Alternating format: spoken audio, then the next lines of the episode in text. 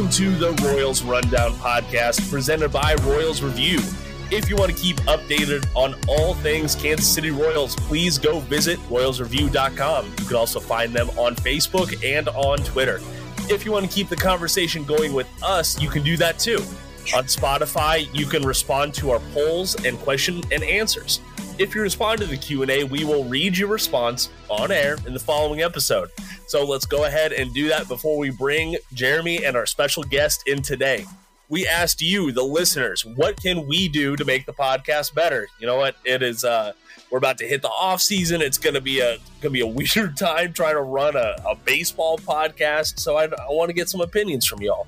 And we did get a couple of answers. Uh, Royal Rupert was very kind in his response. He asked, "How can you improve perfection?" And do uh, do appreciate that, Rupert.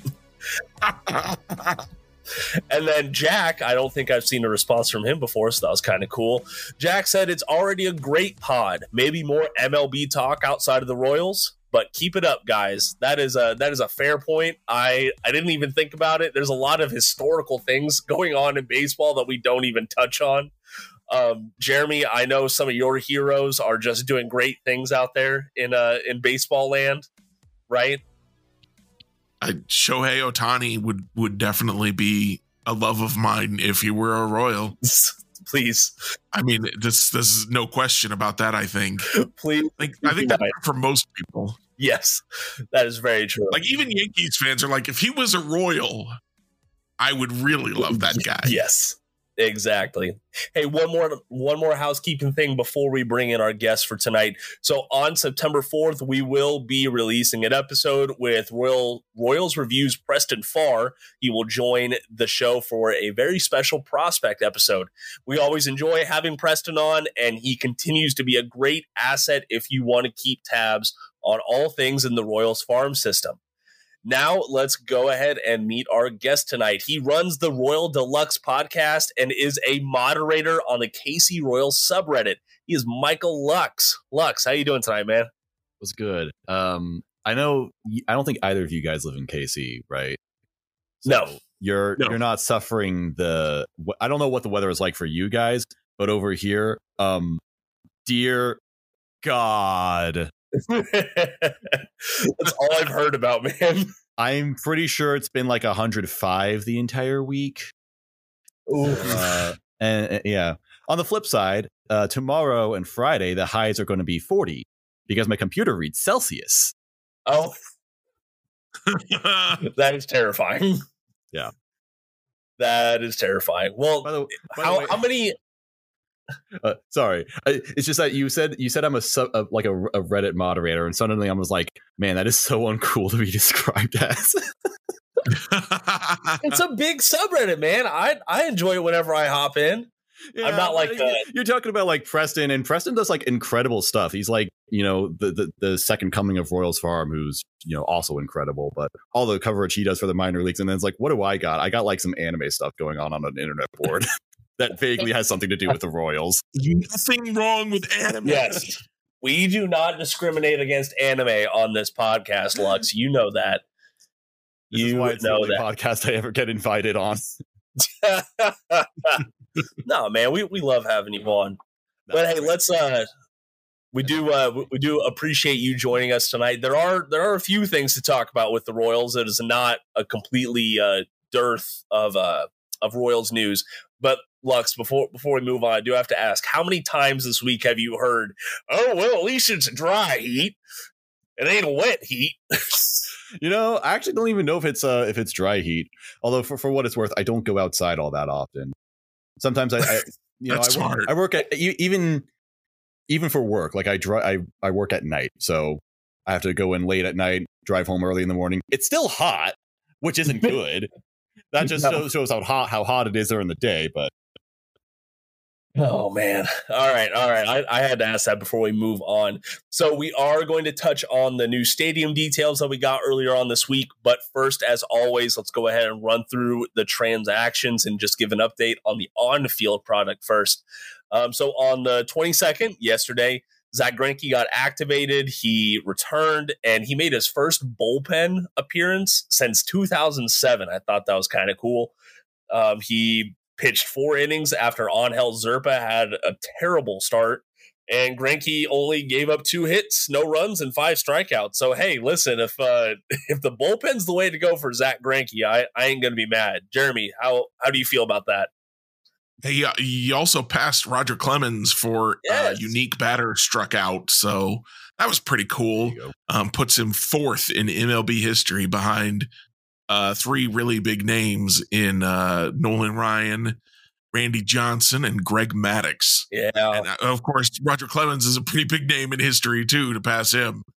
Um, but yeah, I, if that's the way forward, then that's the way forward. Maybe he benefits from being the bulk man uh, with a true opener instead of an Angel Zerpa. I'm not sure Angel Zerpa belongs on the major league roster. Um, uh, the the corresponding move, I believe, was Dylan Coleman being demoted back to Triple A, yep. which makes a lot of sense because he has been uh, less than good. Bad. yes, bad. I guess that's word for it. um, so yeah, I'm I I'm all for let's let's get a little bit more Zach Greinke success. Let's celebrate him as much as we can uh, for the final kind of month and a half of his career. Yeah, probably. Lux, what what do you think, man? He's Zach Greinke is exactly 40 strikeouts away from 3,000. If there's still hope that that could happen, unlikely. He'll probably be at like 29.96, knowing him, but still. he had six, like what, five or six strikeouts in four innings. So you know, yeah, five, yeah. He's, he's in accelerating his pace for what it's worth. Maybe there'll be there'll be some big late season shove from him where he just maybe so reason to keep him in the bullpen. Yeah, that's that's true. Launching 94 mile an hour heat. no, knowing him, he just have like a 93 mile an hour changeup and still a 60 mile an hour curveball. Like that's, I think that's how he got one of his strikeouts yesterday was just this really slow looping curveball. Like he, he gets it done most he gets it done sometimes and it's really cool to watch it happen because it, it gives hope for the everyman. Like hey i too can be an mlb pitcher. Absolutely. Especially if you're playing against the oakland athletics which yeah. you know, I, i'm talking hmm. crap even though they beat us twice. So i don't know but if you're whatever. Yeah so that was i mean that was kind of the redeeming factor of today the the royals avoided the sweep to the Athletics, which I think that would have been a very different podcast episode if we were talking about that. Um, but Jeremy, I know you were ecstatic. Your your boy Cole Ragans out there on the mound having 11 strikeouts. I, I think I think we're I think we're getting back together. Um, I'm very excited yeah. about it. We are so back. Uh, yeah, 11, 11 strikeouts in six innings, two hits. I don't think he walked anyone, nope, did no, he? he didn't. Yeah, uh, 11 strikeouts, no walks will play every single day of the week. Um, of course, Rex Hudler sitting there going, yeah, you shouldn't be striking so many guys out. But really, the problem was, uh, you know, with his pitch count, and, this is always the case. The problem with the pitch count is not strikeouts, it's something else. Sorry. So, um, so 11 strikeouts, no walks, uh, two hits. That's a good day. And and the pitch count thing, it comes down to he threw a lot of balls, threw a lot of first pitch balls, which was a little disappointing, a little frustrating, but um, and I wasn't watching it closely, so I don't know how accurate this is. But Ryan Lefebvre was saying that uh, the, the the strike zone was maybe a little small today. Um, so I, I, it's hard for me to say one way or the other, but he was throwing a lot of balls in there. If he if he can avoid throwing quite so many balls, then he'll strike everybody out and and pitch plenty of innings. I mean, there's a reason guys like Verlander and Scherzer and DeGrom strike out 10, 15 guys in a game and they still go seven innings. It's because you can strike guys out and keep your pitch count low if you're not giving up lots of hits, lots of walks, throwing lots of balls. So, Lux, I I am going to completely derail the podcast. Let, us go ahead and get this out of the way real fast. Um, right. so Jeremy shared a Rex Hudler gem with me yesterday. Um, let's see, Jeremy, do do I go with the do I go with the one that I sent that was from earlier this week or the uh the big difference one? Which, which one do you think? Multiple choices here.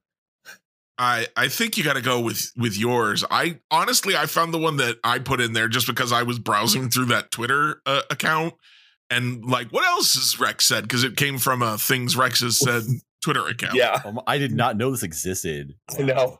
right? How did I not know that? I'm just ah, I needed that in my life. So Rex said on Monday, and I quote, You make the plays you're supposed to, and then you make the plays you're not supposed to. That ends up good. Big pause.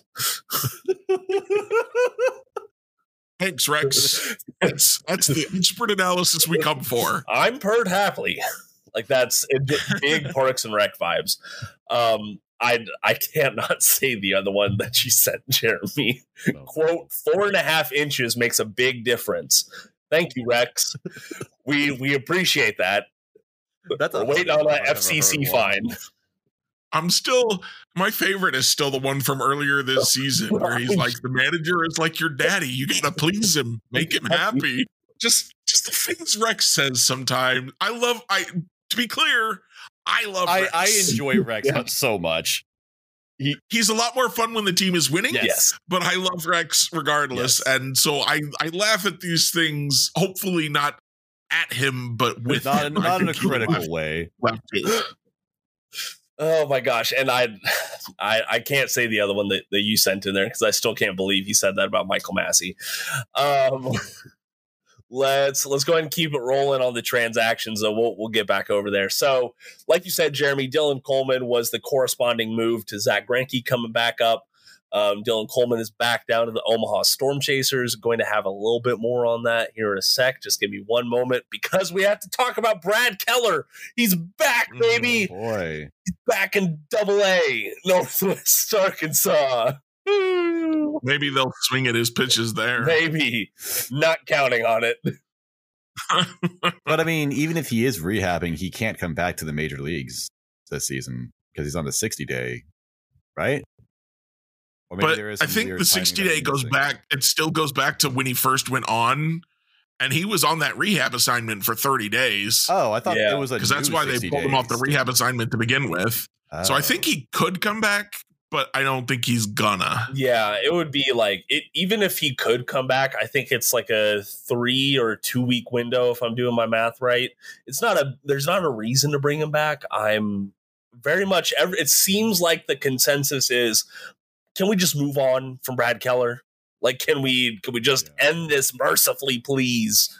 Because I'm. He wasn't doing anything in Omaha. He wasn't showing any signs of getting better he was doing lots of things. They were just all walking back. Yeah, they were just all bad. He wasn't doing anything good, but he was. Okay, thank, thank you, thank you. He wasn't doing anything to benefit his team, benefit the other team. Yeah, sure, sure. but not uh, the Omaha Storm Chasers. Now the Naturals have to put up with him in their bullpen.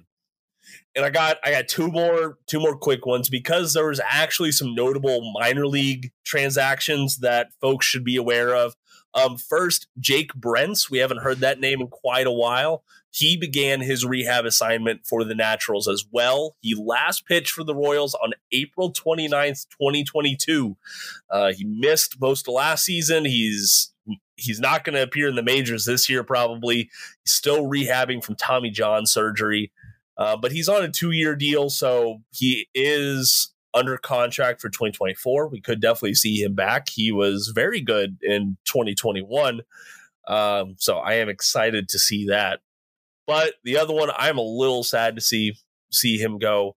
Um, Yefry Del Rosario was released by the Naturals. He was a former top 30 prospect, um, top 30 guy in 2019 and in 2020, if I remember correctly.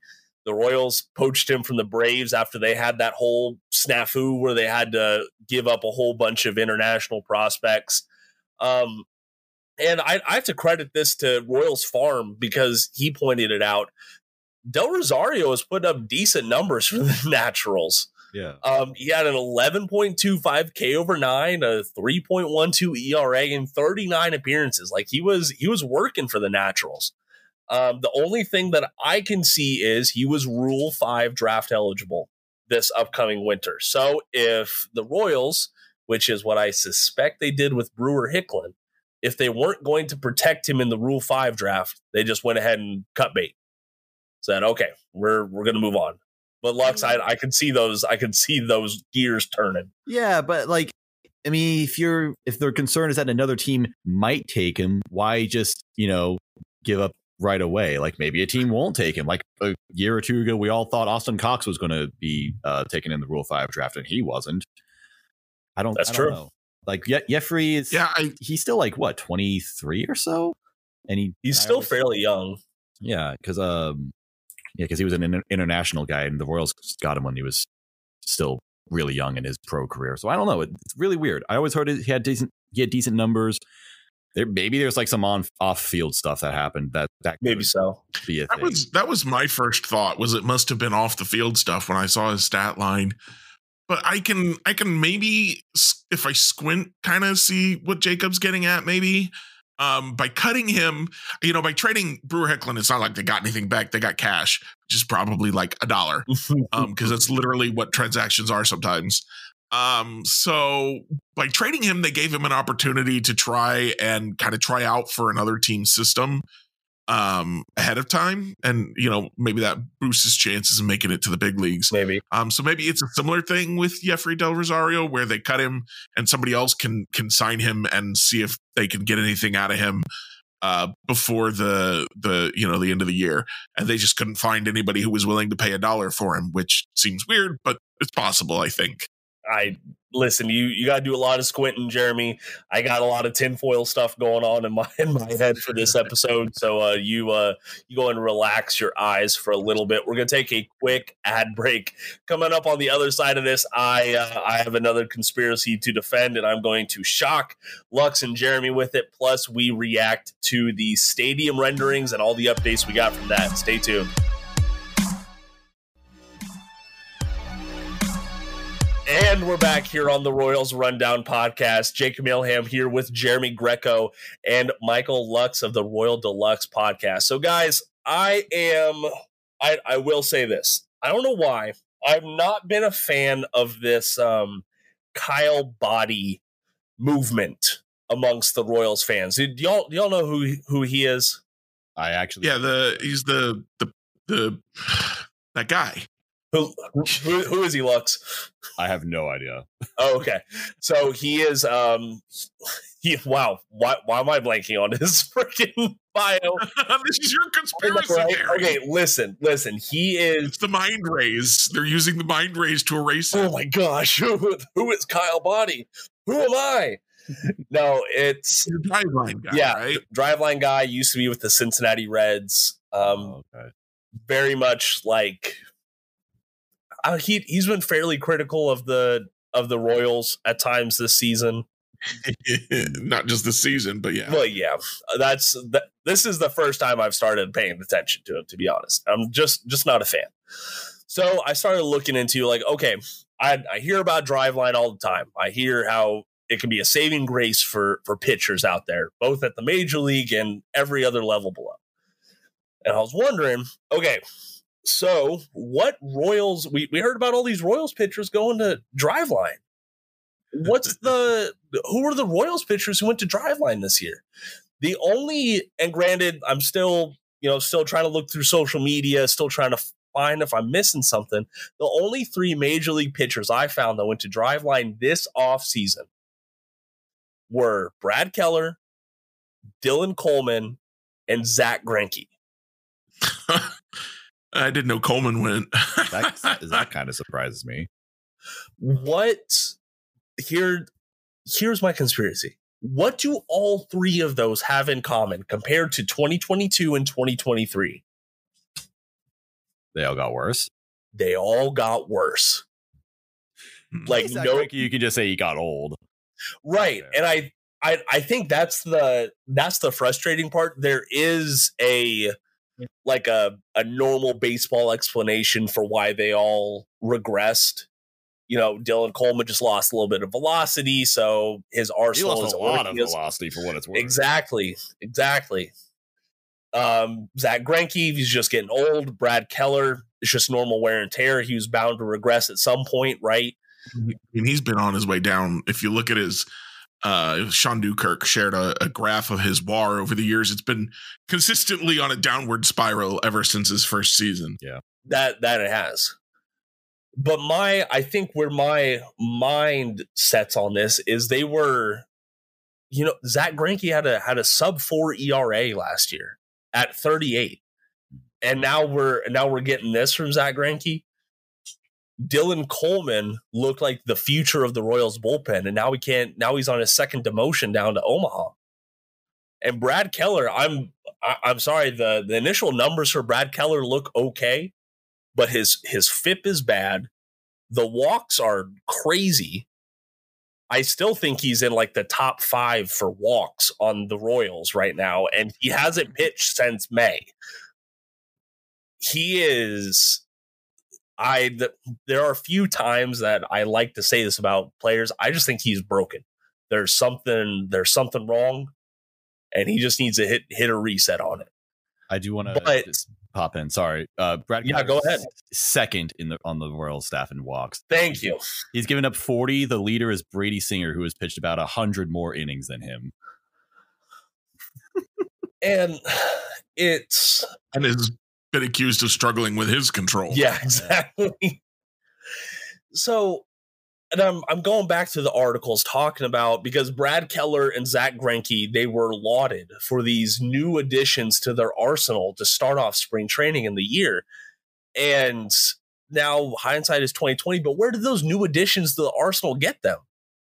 It got it got them nowhere in in results, and it's only proved proven to be worse for the Royals. I personally am of the mindset that Dylan Coleman might have lost some velocity because he added a cutter. Sometimes working on a pitch and trying to use that pitch in game situations can make you lose a little bit of velocity, can take a little bit of bite off your other pitches, if you will. So, Jeremy, I would like you to react to this first. Am I am I reading too much into this? You you could say yes. You can kick me out of the call if you want. I don't know, man you know, I think there might be something to it, um, unless we want to say that Cal Eldred was actually a good pitching coach, and we were wrong. wrong. I don't think we want to say that. Um, the the other thing I want to say, I, I do want to say about uh, a possibility for Dylan Coleman is they introduced that pitching clock this year. And I don't know how long it took him between pitches last year, but I think a lot of guys, or at least some guys, have seen their velocity go down because they can't quite uh you know refresh between pitches and just hold back and and fire in um I know a lot of people were predicting injuries and that didn't end up happening, but I think the velocity thing might be real. But um, you know, the first big driveline success I can remember is actually Chien-Ming Wang uh, from I believe the 2016 Royals. It was 2016 or 2017. 2006. Um, and yeah. And he, you know, he picked up a whole bunch of velocity from while he worked with them and he was a, a, reasonable major league pitcher again. Completely lost that velocity again by the end of the year. So this would not be the first example of somebody going to Driveline, walking away being like, I am a new pitcher. I'm ready to go now. And then it doesn't stick. Okay. All right. Lux, what do you think, man? Um, hmm. Yeah, the the pitch clock I do think does affect it because I do think Brad Keller said that it affected him, which is weird because he's not like a slow pitcher. He never had an issue with tempo or anything like that. So I don't know. Maybe there was more of a mental aspect of having to keep his tempo under control that affected him. Like, um, I'm going to shout out another Royals podcast, One Royal Way. At some point, they were talking about Brad Keller and kind of looking at everything that Brad Keller had said over the season, and it's almost like it's like too much information for him maybe like he's trying all these new different things and then there's other rule changes and then of course injuries are piling onto that it's like maybe it's just i don't know an overwhelming amount of stuff that he has to handle and he's not able to do that. I don't know um saying it's driveline's fault might be a little bit extreme. I don't know if that would be the case but there are definitely are some difficult to pin um, reasons for why these guys are not performing up to expectations. I think it is eminently reasonable, and I don't think anyone would argue, um, at least when it comes to Royals pitchers, that Driveline has not been a complete and total panacea. Like they the the guys go to driveline they think they're good and they come away and and eventually the positive results diminish yeah. or just don't ever appear i remember you know i wrote early this season oh hey brad keller looks like he's fixed and i was all like driveline and must have done a great job with him and then you know it, it lasted about a month yeah, he was great in spring um, training um, so I, he was. What's that? He was, he was really really good in spring training. So uh, so a few months then. It lasted a month into the season. But yeah. So there's obviously there's an issue with uh, either people cannot uh, continue doing whatever Driveline is teaching them, or they're losing whatever it is they got from Driveline because they're not con- going to Driveline consistently. I, I, don't know what the case may be, but I think we can all agree that Driveline results are have never, at least so far as I can tell, been proven to be permanent. And I think that's the I think that's the thing where and that, that's one thing that rubs me the wrong way is driveline has been lauded at times as a as a silver bullet if you will like it's like hey it's the the, the work is done this this person is fixed and i I don't, I don't know their whole roster. I don't know everyone who's gone to Driveline in the past at every level. But I am saying on the Royals and the Twins as well, I did some research into guys that I found that went to Driveline from the Twins this past offseason. I am failing to find a pitcher who has made notable gains that are sustainable over a season or just changed their career trajectory as it is. Driveline Driveline has a bunch of good success stories of guys coming back from injury or guys that have been kind of fringe MLB players that have been like on the independent scene stuff like that. They have a lot of those success stories and and good for them. But we're not talking about them taking a average MLB starter and elevating them above that. I have not seen that personally. Um, guys, I, I've seen you both Google it a little bit over there. I'm I am curious, Jeremy. Have you found anything in regards to that? No, no. Uh, I was thinking, you know, I I thought that I could. There was at least one like big success story that had lasted that I was trying to look up, but my computer doesn't actually feel like doing that right now. So. What about you? Uh, what about you, Lux? What you got? I actually wasn't looking up what you were talking about. I was okay. wondering if it was related to like the the theory that kind of goes on with the Rays, where the the pitching dev that the Rays have also it's like synonymous with a lot of injuries. Like there are tons of Tommy John surgeries coming out in the Rays organization, and so yeah. I was thinking about how I don't know maybe the stuff that Driveline is also injuring guys in a similar way. I I'm actually not entirely sure, but I want to believe Jake Brentz is also a driveline guy at some point. Mm. That, I the, could be wrong, but I, wouldn't be surprised. I forget who is. Oh, the the recently acquired Joe Barlow, not not to be confused with Scott. Joe Barlow that the Royals just got a couple weeks ago now um, is literally one of their uh, athlete testimonials if you will, on their website. So there's a so there's another one. Um, who's who's dwindled over the past couple of years. yeah, it's it's one of those things. I just I I can't find it, and I'm not saying that it is Driveline's fault. I think it is.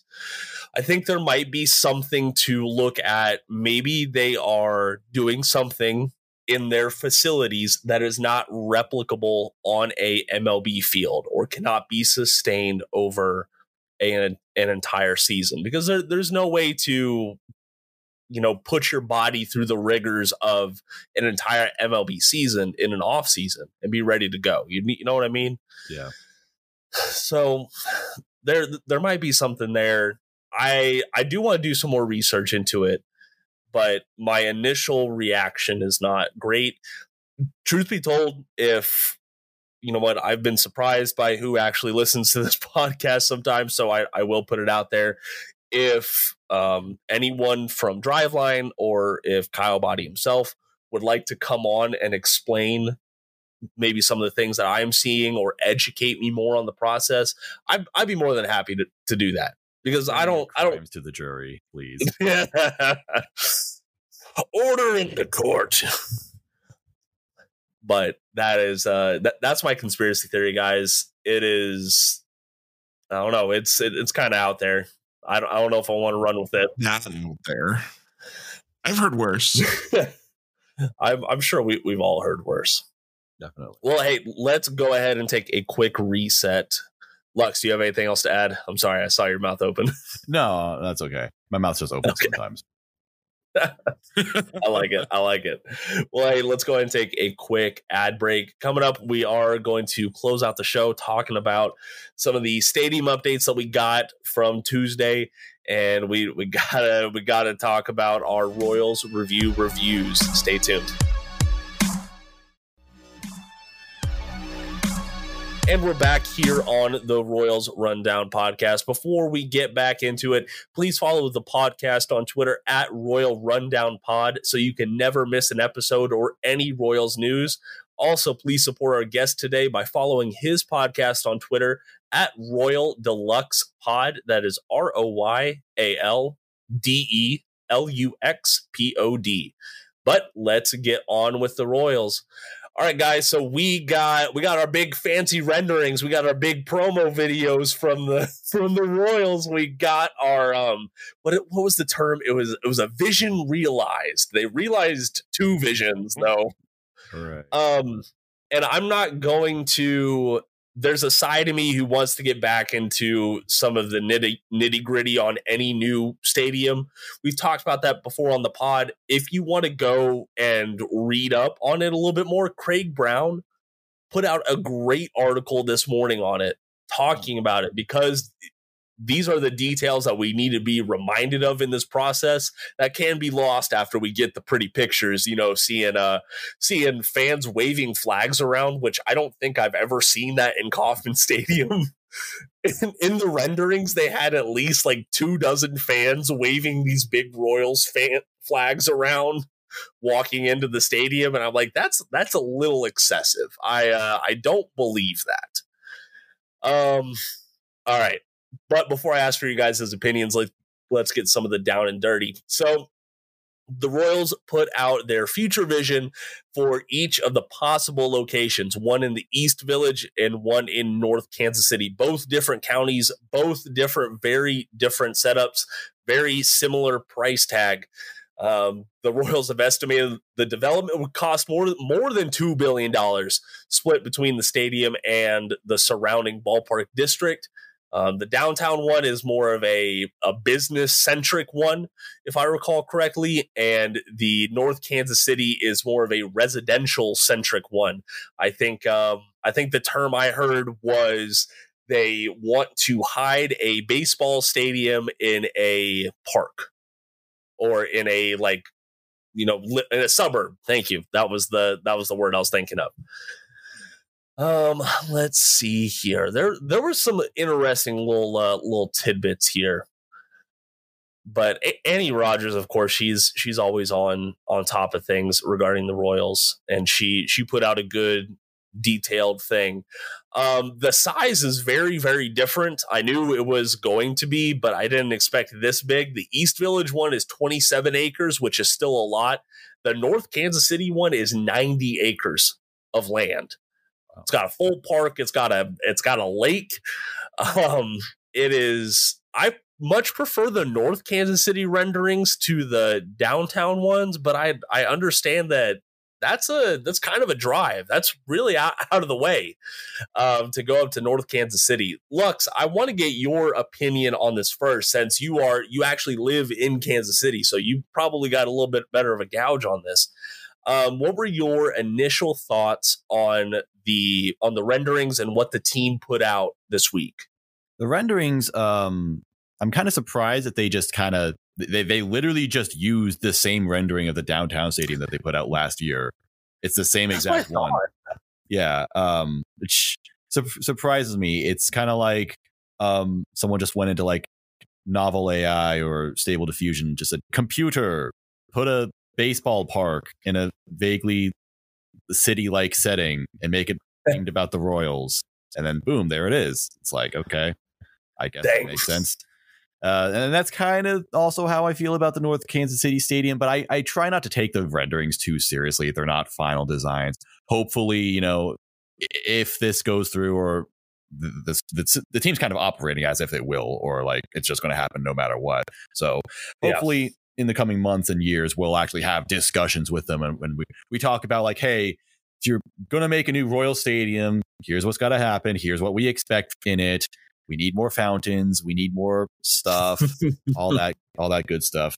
Um, the locations are and and and, and the location also like like again the downtown stadium they're putting in an east village. Okay we've literally known that for like years at this point. J.E. Dunn owns that area. It was always one of the final you know like one of the main selections they were looking at. It's like not a surprise that that's what they're looking at. The north kansas city area i don't i don't entirely know. It's fine. Isn't that just basically like north downtown at this point? It's like it's not that big of a deal. Um, Probably it's a drive. So. You say it's a drive, but it's not really going to be any more of a drive than Kauffman is at, as it is right now. Like so, I'm. That's that's true. That's true, but I I do want to say like that's that's one thing that they can correct with a new ballpark is that's been always been a gripe that I have heard is how removed Kauffman Stadium is. It seems. Um, I I don't know how much the North Kansas City site would alleviate that, but like you said, it on a map at least it does not look that far away from the uh, the downtown site as it is. Jeremy, I want to I want to hear your thoughts as well on uh, what we heard this week. What you got?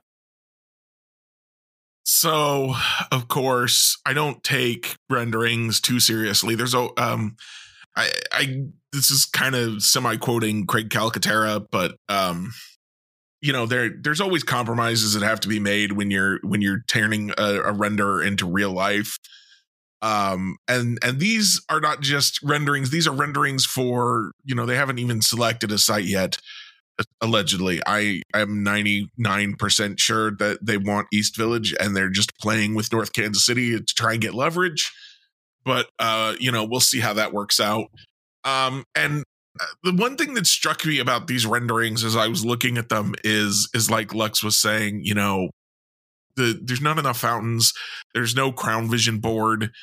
Um, you know, uh, can't, Kauffman Stadium is not obviously as iconic as Wrigley or Fenway, but it is very recognizable as the home of the Royals. Like you glance at that and you know.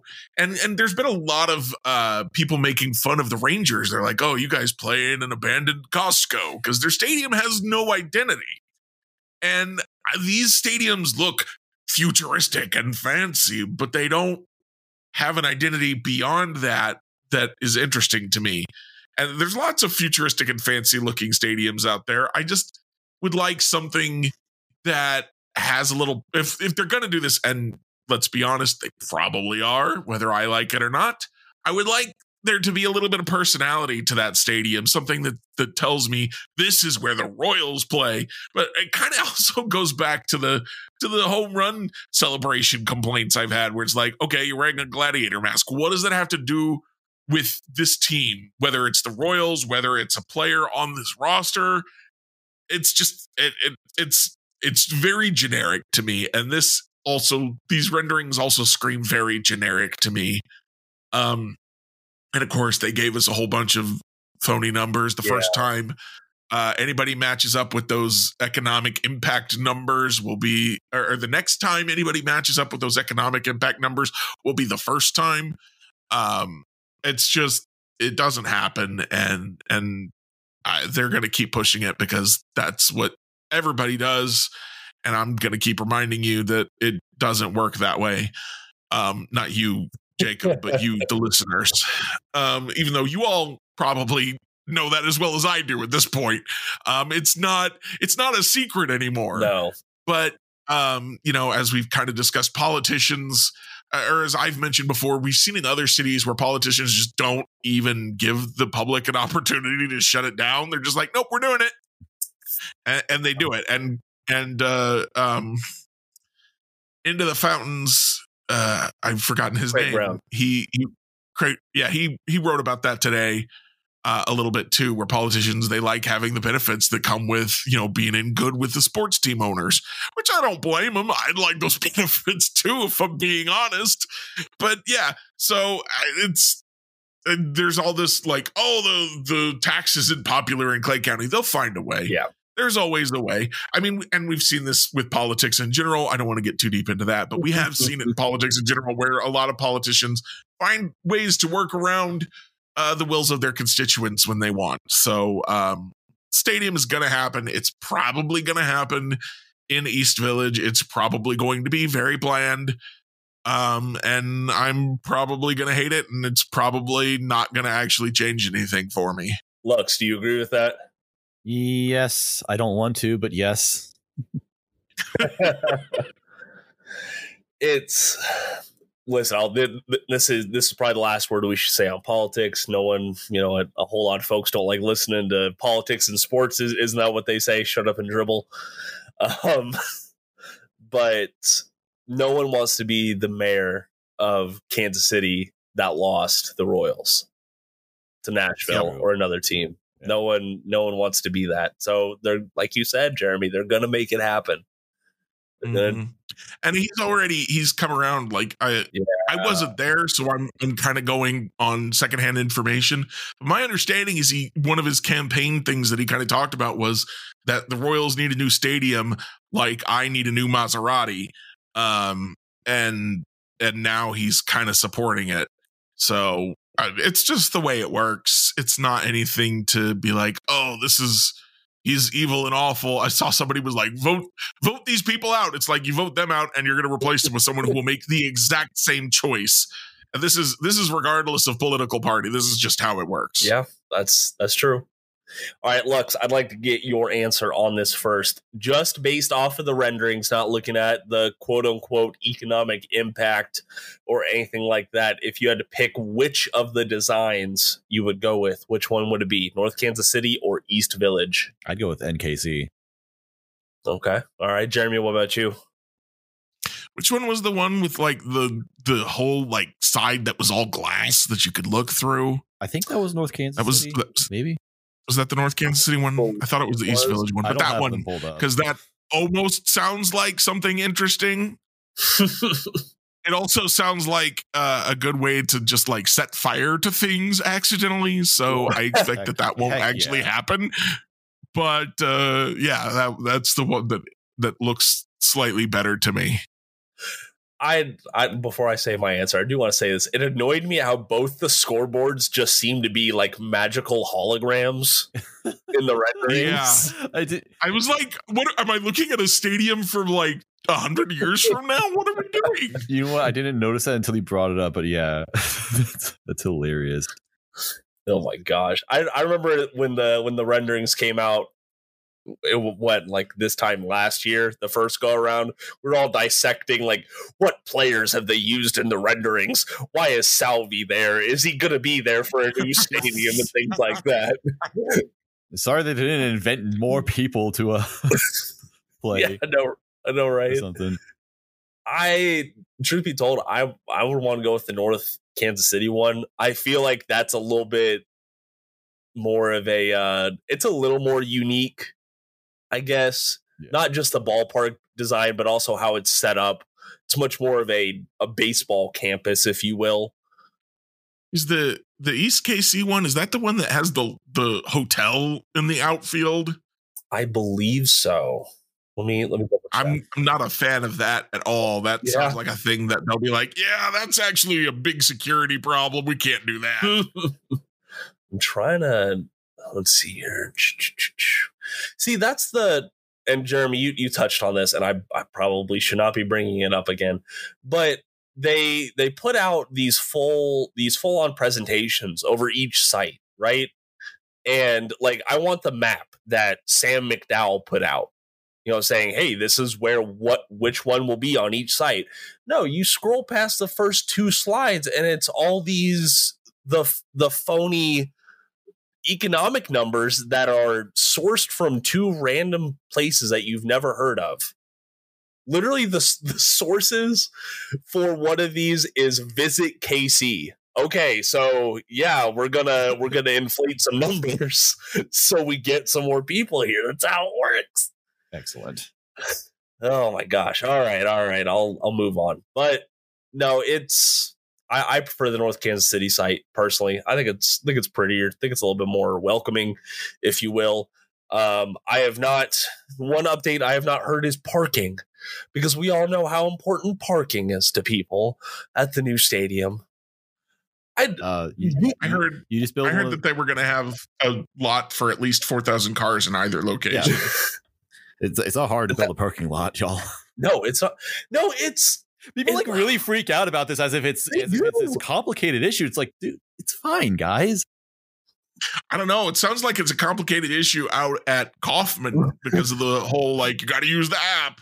Oh That's oh true. Gosh, yeah, but it's if it's just like people don't understand parking garages or they don't understand like I know here in here in Norfolk our big scope arena where we have like they have like hockey and like all the major events and stuff like that they have an underground parking lot yeah. that can hold like 6000 cars. Yeah. It's it's have, massive uh, that's what they have in Cincinnati. Oh really? One, one random ballpark I've been to. That's how it works over there. But they're they're, they're going to figure that out okay? It's i think a lot of people are are grandstanding against the stadium hiding behind parking issues or like I don't want to go downtown because it's unsafe. Like it's I I hate to break it to you, it's really not. Yeah. Trust me, it's still Kansas City. I mean, you live in America, it's already unsafe. Yeah. Isn't that the truth?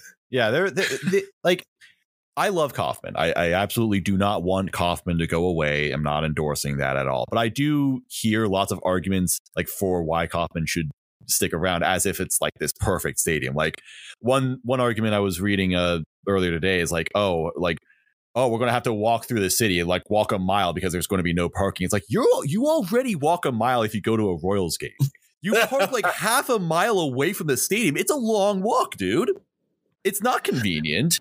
And like I went to opening day this. Uh, it, it's easy to remember. It's easy to forget this because Royals games aren't very packed nowadays. But when they are packed, it's actually not an easy way to get in and out of the stadium. I went to opening day. Yeah. It sold out. It took me like an hour to get into the stadium, and I got there early. I was there like two wow. hours early. I was stuck on Blue Ridge for like 30 minutes because Blue Ridge is a really small road that does not handle thousands and thousands of cars very well. And well, thank goodness he a mile away from the stadium because there was that many people there. Did Did you park at the Denny's? You know, since that's the only thing out there. well, it might have already been burned down by that point. Oh, gotcha. I don't, I don't, I remember when the Denny's burned down. that is a very historic moment in Kansas City. I'm going to need to figure that out. Here's a conspiracy th- theory for you. They burned down the Denny's so that there wouldn't be anything oh, like Kauffman's. No. Like, like, we'll build you a new Denny's if you'll let us move downtown. the true villainy of John Sherman. How dare he? Not the Denny's. No. Can't believe this out of out of all the like restaurant chains to have near Kauffman, how appropriate is it that it's a Denny's? It's, awesome. it's just a, a subpar breakfast joint. That's all it is. Oh my god! Oh my goodness! All right, guys. All right, we have. It's iconic you, uh, to Royals fans to look out in the outfield and see that Denny's sign, though. like I have, mem- I have memories associated with that. Like it's a little nostalgic for me and it's there no longer. It's there no What a yeah. time. All right. Well, hey, on that on that happy note, let's go ahead and roll into Royals review reviews, shall we? Um, we shall. Jeremy, do you mind starting us off? Sure. Um, I'm going to give you this week uh not an anime, but an animated television show. Okay. Um from Amazon Prime called Invincible. Yes. Uh, yeah. I just recently watched. I knew about the first episode twist, which I will not spoil for anyone else who has not yet seen it because you deserve to not know that twist before you go in. But I had a feeling, based on what I did know about the show, that it was going to be. Uh, this might be dating myself a bit, kind of happy tree friends esque, where it was going to be like uh, take a kind of an, a popular aesthetic and then just put lots of blood and gore in there and just be like, yes, this is good, isn't it? And I I wasn't really here for that. Um, but I had a friend who just kept pestering me, "New, you need to watch it. You need to watch it. You need to watch it." So I finally tried it. I'm six episodes in. I have not yet finished it. Um, but uh, I really get vibes from it. And now here's where I'll mention an anime. I get more vibes that are more like Death Note than Happy Tree Friends. Um, not in the sense of you know, it's it's very different from Death Note, but this idea of like characters working kind of against each other and mystery and intrigue and you're not really sure what's going on um that kind of vibe. And i'm really enjoying it quite a bit um and i i can't wait to to watch more of it. It, it gets great man. You're you're gonna love it. I i love that show so much. The only the only complaint i have is i was watching it on amazon prime and of course it's got the autoplay turned on right so i watched episode four and then it just starts playing episode six and it gives you the the what? last time on oh, no. and it was like and so it spoiled all of episode five for me basically before i figured out what was going on and then i had to like go back out and i had to go search google for invincible episode five and then click the link and it took me back into amazon prime and played it for me but it wouldn't play it directly from amazon prime it was very weird that does sound very weird all right, hey Lux, you'll uh, you'll close us out here in a sec, but I do uh, I have to give a negative review of uh, Brent Rooker. All right, I I I can't I can't stand the man. So I took, you know what? I'm I'm all about trying new things in writing, getting out of your comfort zone. So like, you know what?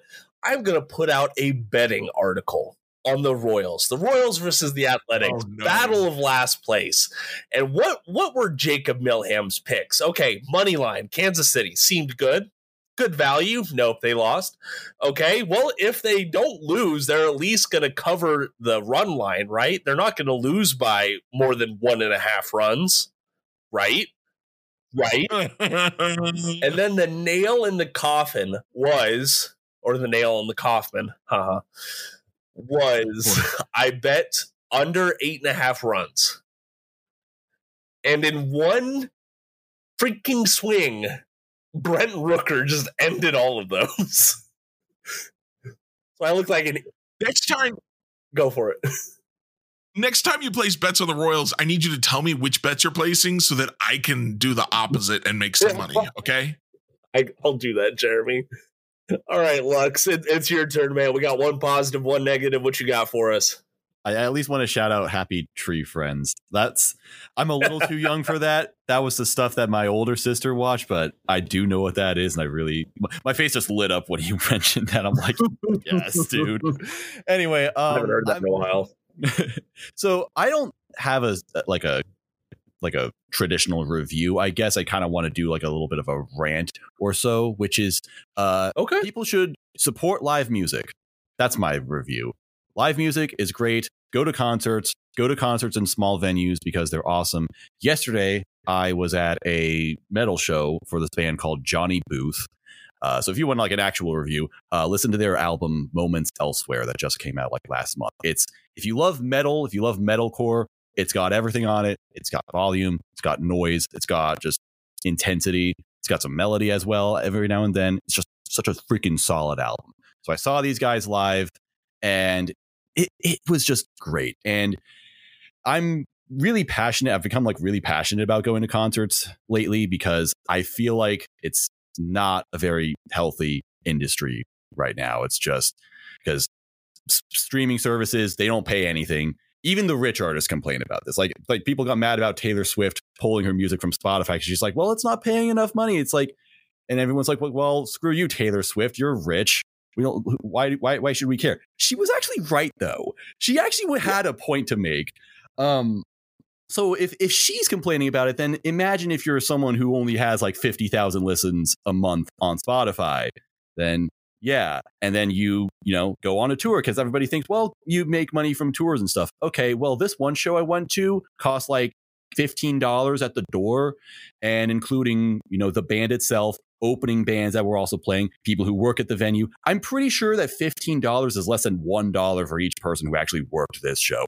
Who the hell is making money? And this is a venue of like 200 people on a good day like, mm. how, where the hell is the money coming from in this? There is no way this is a profitable sort of thing. And it's unfortunate because it's not a matter of it's not it's not like people are not interested in this. It's not like there's no passion put into this. People care and people will show up for all of this. It's just so difficult because of the way things have just kind of continued to exist for the last couple decades where, you know, people who don't in, involve themselves with these things um or sh- who sh- or people who shouldn't involve themselves with these things are making these uh, terrible decisions that just hurt the artists and eventually at some point it's going to hurt the fans. But if there's yeah. any any int- any artists you're interested in, find out if they're on tour. Uh, just keep tabs on whatever small to mid-sized venues are in the area. Check them out um, because it's it's it's a lot of fun. I just love I love going to shows. Um, I just love the noise. I love the physicality of shows, especially like rock and metal shows. It's always a, t- a super fun time. Okay. All right. Well, th- thank you for the rant, Lux. Do do love it here. Hey, if if folks want to hear more uh, more rants from you on uh, on Twitter, where can they where can they find that at? They can go onto my uh, more personal Twitter account at the MFNKC, or if you just want to hear me talk about actual baseball stuff, at Royal de Lux Pod. And of course, my podcast is Royal de Lux Podcast. Yes, and you can find that podcast wherever you're listening to this podcast. Um, please go go check it out. Lux is always putting out new content and staying very very up to date. And we know about trust us, trust us. We know that on a losing team, that is not an easy thing to do. so thank you so much for joining us tonight, Lux. If you if you want to see more or hear more, excuse me, from Lux, you can find his links in the podcast episode description down below. Plus, you you know where to find me and Jeremy at by now. I mean, come on, if, if you're still listening to this episode, you know you find Jeremy on Twitter at Hokius. That is H O K I U S. Find me on Twitter at Jacob Milham KC. And you, most importantly, you find all your Royals news and updates on Royals Review, royalsreview.com, or on Twitter and on Facebook under that same name. Guys, thank you so much for joining me on this Wednesday evening. Hopefully, uh, next time we get together, we've got some more winning ways to be talking about.